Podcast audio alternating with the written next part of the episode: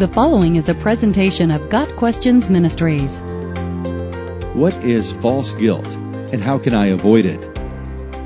Scripture is clear that all humanity is guilty before a holy God. Romans chapter 3 teaches us that there is no person who is righteous, and that in the face of a perfect law, all mouths are shut, and the whole world lies under judgment. Verse 19.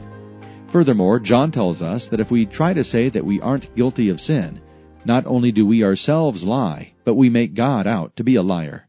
Guilt in and of itself is not a bad thing. It's a fact of our fallen existence. However, when it comes to feeling guilty, we must distinguish between false guilt and true guilt.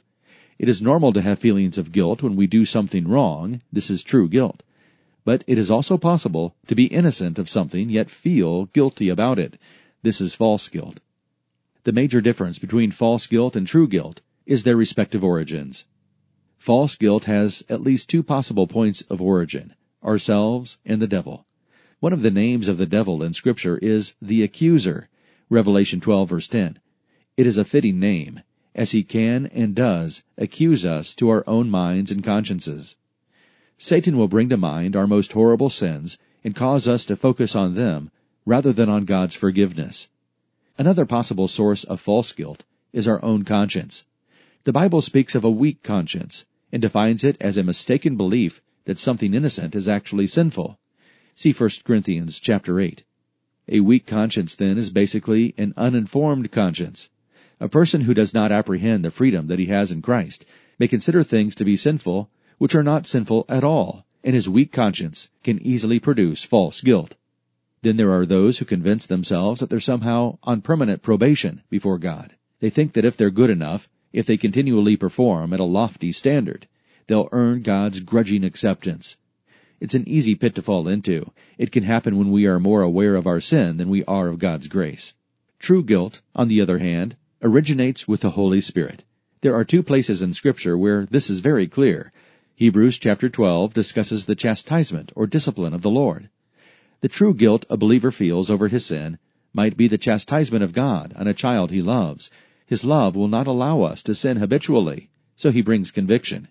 Then in 2 Corinthians chapter 7, Paul writes about a previous letter he'd sent that apparently caused great distress.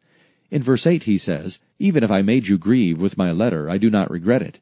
Paul recognized his letter caused the church grief, but he identifies their feelings as true guilt.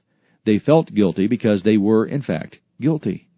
The cure for true guilt is not just a commitment to do better. As C.J. Mahaney says in his excellent little book, The Cross-Centered Life, it's impossible to resolve issues of yesterday by doing better tomorrow.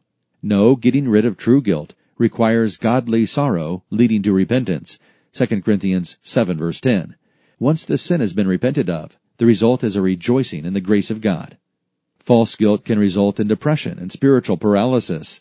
Someone suffering from false guilt may feel that God has given up on him and despair of ever being sanctified. False guilt tends to be very me-centered rather than God-centered. The tendency is to think we'll never be good enough and focus on our shortcomings. The cure for false guilt is the gospel. If you're a Christian, start by confessing any known sin. The promise of God in 1 John 1 verse 9 is for believers. If we confess our sins, He is faithful and just, and will forgive us our sins, and purify us from all unrighteousness. Remember that once a sin has been forgiven, it's forgiven for good. God separates our sin from us as far as the east is from the west. Psalm 103 verse 12. Also, focus on the grace of God. God's grace is free. It's based on Christ's work on your behalf, and it's greater than your sin. Meditate on Romans 8 verse 1. There is therefore now no condemnation for those who are in Christ Jesus. Preach the gospel to yourself every day, spending time in passages such as Romans 3, verses 19 through 26, especially verse 24. Psalm 103, verses 8 through 13. Romans 4, verses 7 and 8. Ephesians 1, verses 3 through 11. And Romans 5, verses 6 through 11. Meditate on the cross and all it means to you. Never think of your sin without also remembering the cross and the grace of God displayed in it. Finally, in addition to scripture, let these words from John Newton's poem, In Evil Long I Took Delight, sink into your soul. Thus, while his death my sin displays in all its blackest hue, such is the mystery of grace, it seals my pardon too. With pleasing grief and mournful joy my spirit now is filled, that I should such a life destroy, yet live by him I killed. Got Questions Ministry seeks to glorify the Lord Jesus Christ by providing biblical answers to today's questions. Online at GotQuestions.org.